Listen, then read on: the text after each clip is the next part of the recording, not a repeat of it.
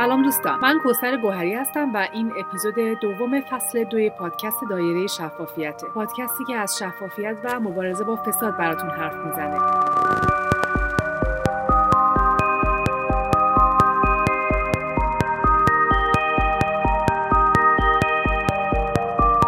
اپیزود می‌خوام درباره انفجاری که در تابستان گذشته در لبنان اتفاق افتاد صحبت کنم. انفجار عظیمی که هنوز دیدن ویدیوهاش آدم رو میخکوب و وحشت زده می‌کنه.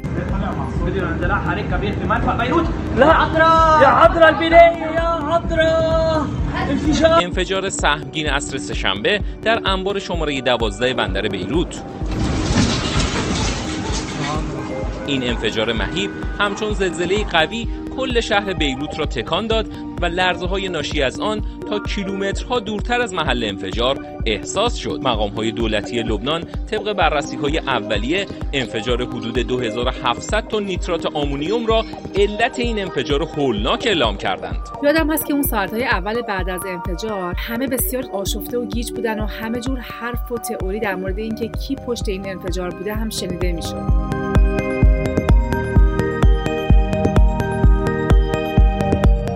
در این قسمت پادکست من دقیقا می‌خوام درباره همین صحبت کنم. درباره چند شرکت پوسته‌ای و یا به اصطلاح انگلیسی شل کامپانی می‌خوام صحبت کنم که انگلیسی بودن و نقش مهمی در انفجاری که در تابستان گذشته در لبنان اتفاق داشت داشتن. قبل از هر چیز بذاریم ببینیم که شرکت پوسته‌ای یا این شل کامپانی دقیقا چیه.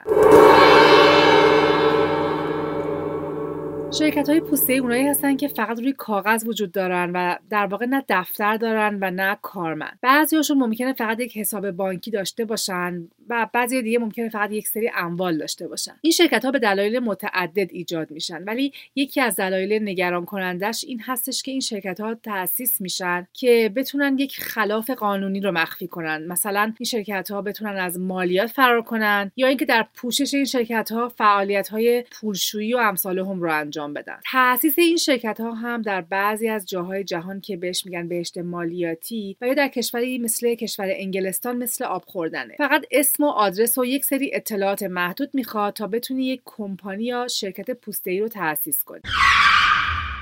بریم سراغ انفجار لبنان. اول رو بگم که در این اپیزود برای دقت بیشتر از اصطلاحات انگلیسی زیادی استفاده کردیم و همچنین از افراد و شرکت های زیادی هم نام بردیم که اطلاعات و لینک های مربوطهشون در نوت پادکست اومده. نکته دیگه هم این هستش که رابطه این شرکت هایی که پشت این انفجار بودن خیلی تو در تو و پیچیده است و ما برای اینکه شما بهتر بتونید این مسئله رو دنبال کنید یک اینفوگرافیک هم تهیه کردیم که با پادکست منتشر شده. من توصیه می‌کنم حتما این اینفوگرافیک رو چک کنید.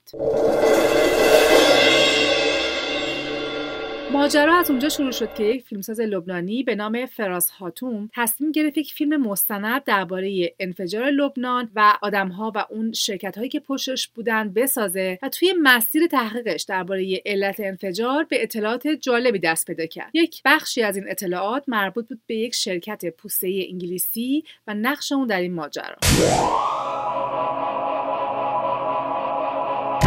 بذارید اول در مورد این انفجار کمی صحبت کنیم. این انفجار در 14 مرداد 1399 در بیروت اتفاق افتاد. جرقه‌ای که از یک کار جوشکاری پخش شده بود به یک آتش سوزی نسبتا کوچیک منجر شد. ولی بعدتر این آتش سوزی به یک انبار که در بندر بیروت بود سرایت کرد و در نتیجه انفجار عظیمی اتفاق افتاد. توی اون انبار حدود 2750 تن نیترات آمونیوم ذخیره شده بود. نیترات آمونیوم یک ماده شیمیایی با قابلیت اشتعال بالاست و این ماده توی بسته ها و کیسه های نگهداری می‌شد که هیچ گونه مسائل ایمنی در رابطه با اونها هم رعایت نمی‌شد. و در واقع این بسته ها و این کیسه ها به مدت 6 سال با همین وضعیت نگهداری شده بودند. در این مدت 6 سال این مواد از این بسته ها به بیرون نشر کردند و در نتیجه این انبار با محتویاتش تبدیل به یک بمب خیلی خطرناک شده بود که هر لحظه امکان داشت بترکه. و بالاخره این اتفاق در روز 14 مرداد 99 برای لبنان افتاد. اون هم به بدترین حالت ممکن و در بدترین زمان ممکن که لبنان در انبوهی از مشکلات سیاسی و اقتصادی غرق شده بود. شدت انفجار به حدی بود که کارشناسها اون رو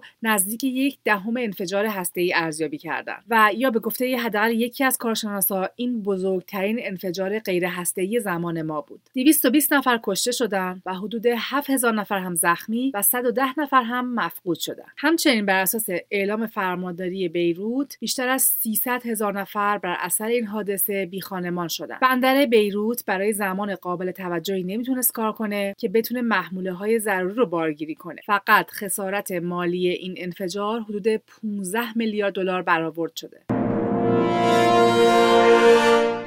به گزارش سازمان زمینشناسی آمریکا شدت انفجار معادل زمین لرزه‌ای به قدرت 3.3 ریشتر بوده که در ترکیه، سوریه، اسرائیل و بخشی از اروپا احساس شده و صدای اون هم در جزیره قبرس که 250 کیلومتر از بندر بیروت فاصله داره شنیده شده. این یکی از آسانهایی بود که اگر جریان کرونا و درگیری کشورها با اون نبود، حالا حالاها در صدر اخبار رسانه های جهان بود و تا الان داشتن در موردش می نوشتن.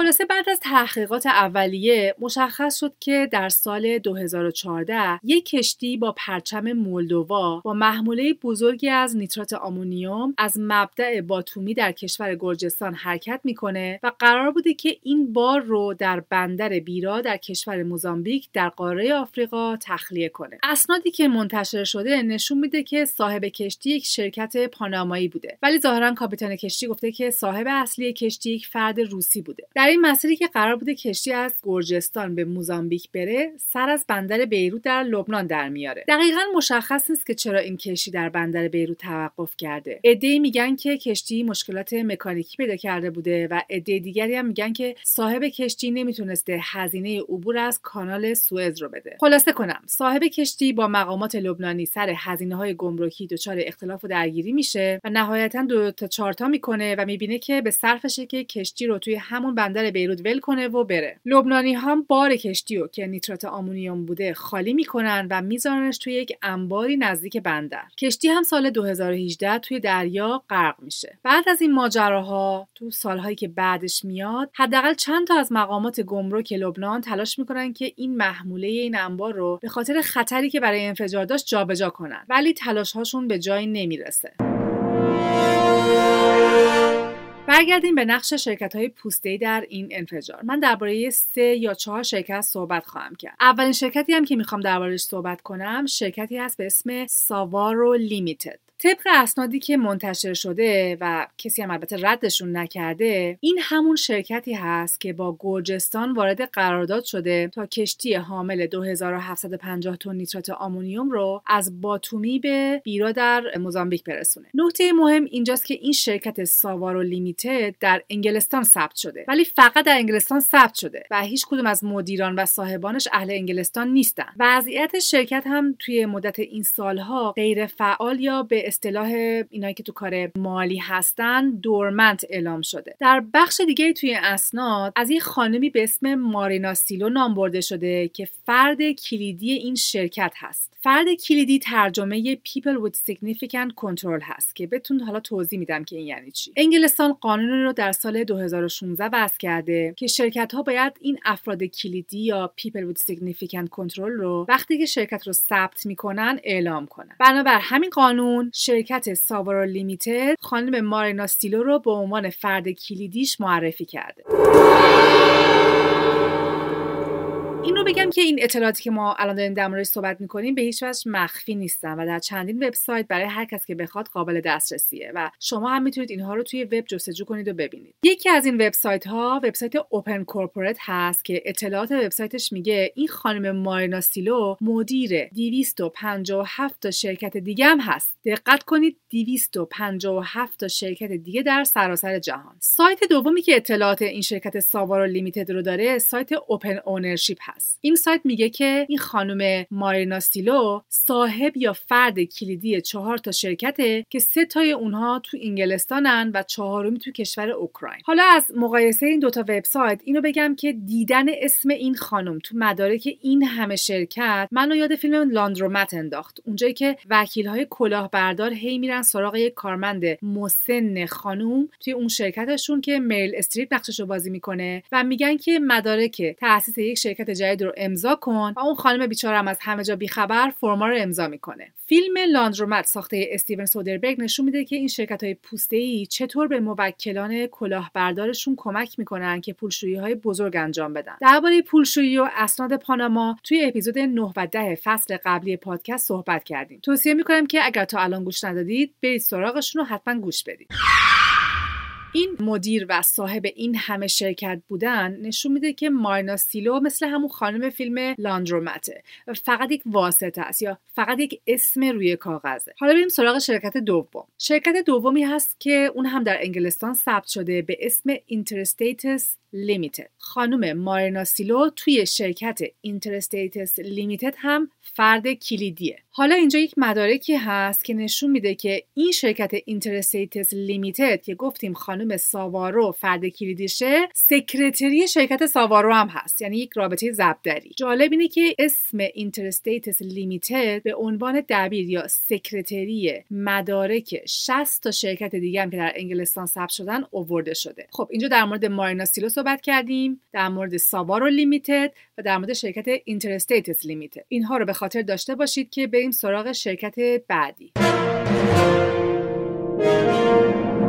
شرکت بعدی اسم شرکت مهندسی ساخت و ساز هسکو هست. چرا ما به این شرکت علاقه مندیم؟ چون این شرکت اخیرا یعنی همین پاییز و چند ماه بعد از انفجار منحل شده. شرکت هسکو سال 2005 تأسیس شده و سهامداران اولیه این شرکت چند نفر بودند از جمله فردی به اسم جورج هزوانی و دامادش یوسف آربش. چرا این دوتا اسم جالب توجهن؟ چون این دو نفر توسط دولت آمریکا و اداره اوفک تحریم شدن. یعنی اسم این دو نفر توی لیست تحریم شده های اداره اوفک اومده. اداره اوفک چیه؟ همون اداره هست که توی دولت آمریکاست و مسئول اجرای تحریم‌های آمریکاست. تحریم‌های ایران رو هم کنترل می‌کنه و میره دنبال آدمایی که تحریم‌ها رو دور زدن و اینها. اسم جورج هزوانی و دامادش یوسف آربش در لیست اداره اوفک به عنوان افرادی که تحریم شدن اومده. حالا چرا اومده؟ به دلیل اینکه به ادعای دولت آمریکا این دو نفر نقش واسطه رو بین دولت سوریه و داعش بازی کردن. و این مدارک اداره اوفک اسم شرکت هسکو رو به طور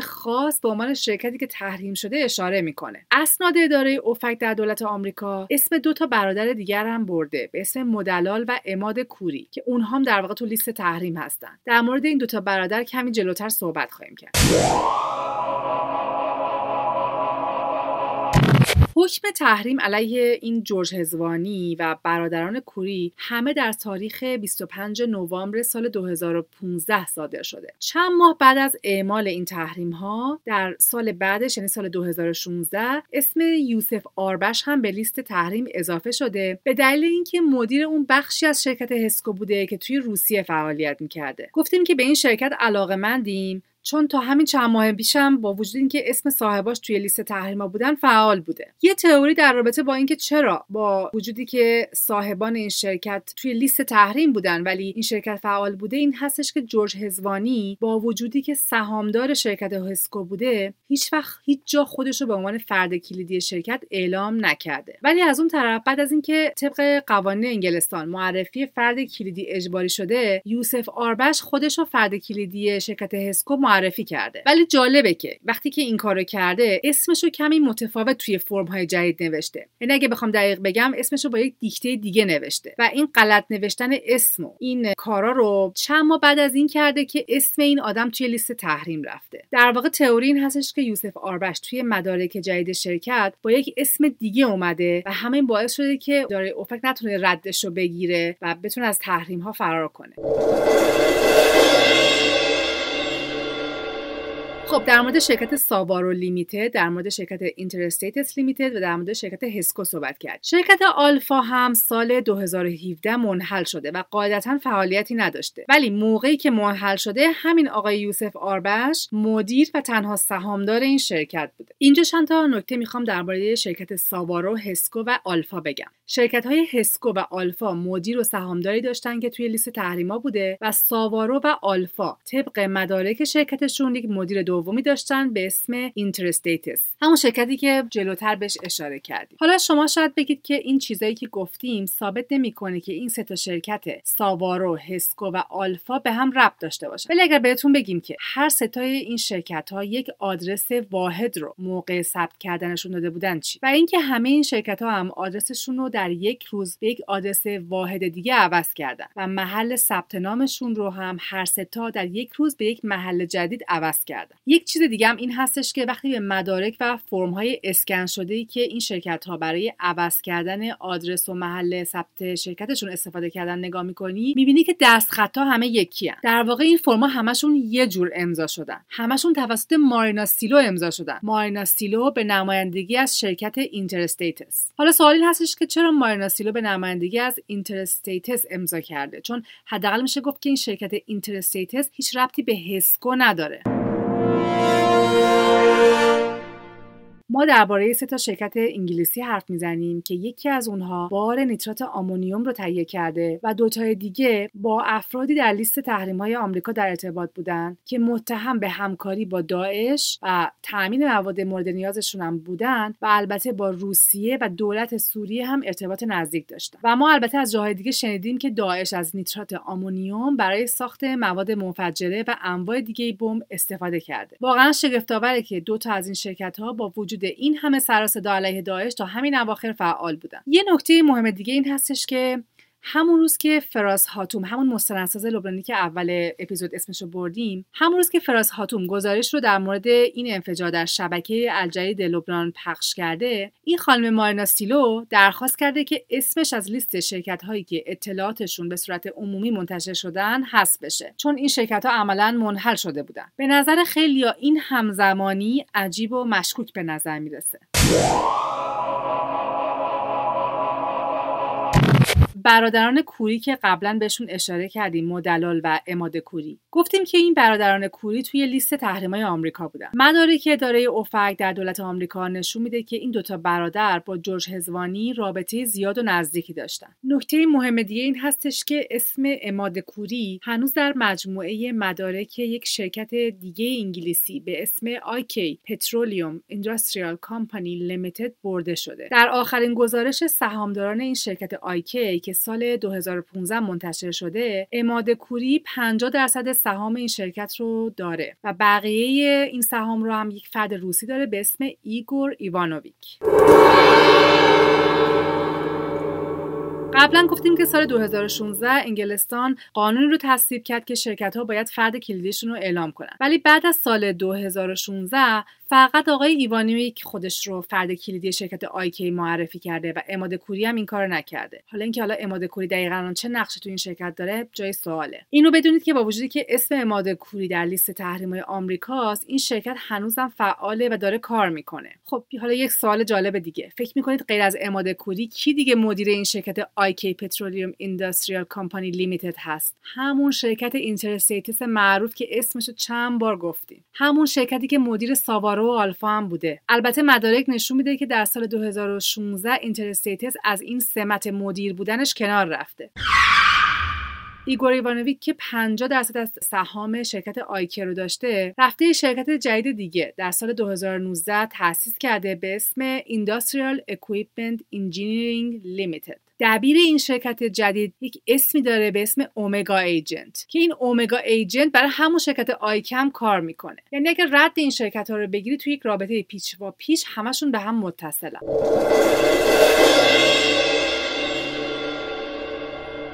خلاصه داستان این هستش که ما یک شبکه شرکت های پوسته انگلیسی داریم که به نظر می‌رسه ماده خطرناک نیتروژن آمونیوم رو تهیه کردن که باعث انفجار بیروت شده و همینطور هم گفته میشه که برای فروش نفت به داعش کمک می‌کردن. و به ادعای جماعتی شاید همین الان هم دارن به داعش برای فروش نفت کمک می‌کنن. دقیقا مشکل این شرکت های پوسته ای چیه؟ جواب این سوال خیلی مفصله ولی اگر بخوام به طور خلاصه بگم توی پرونده انفجار لبنان مشخص نیست که مسئولیت این انفجار با چه شرکت و یا چه شخصی بوده. اینکه چرا گذاشتن محموله نیترات آمونیوم تو بیروت بمونه دنبالش هم نرفتن. حالا اگر بخوام برن دنبال مارینا سیلو یا کسای دیگری که فقط از اسمشون برای ثبت در این شرکت ها استفاده شده احتمالا یا به در بسته می‌خورن یا اینکه این افراد آهی در بساط ندارن که بخواد خسارت قربانی های این انفجار رو بده. در واقع پول های کلانی به وسیله این شرکت ها جابجا شده ولی رفته توی جیب عده‌ای که نشانی و ردی ازشون نیست.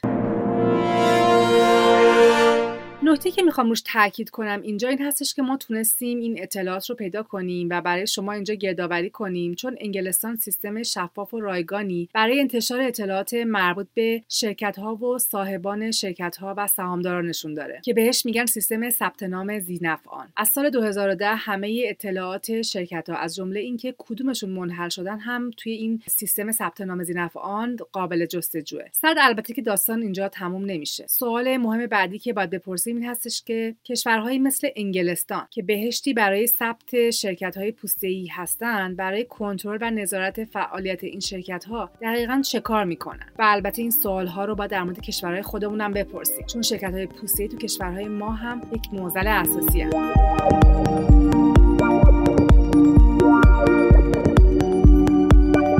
پایان اپیزود دوم از فصل دوم پادکست دایره شفافیت رسیدیم. اطلاعات اینکه چطور با ما تماس بگیرید در نوت‌های پادکست اومده. مشتاق شنیدن نظرات و پیشنهادات شما هستیم.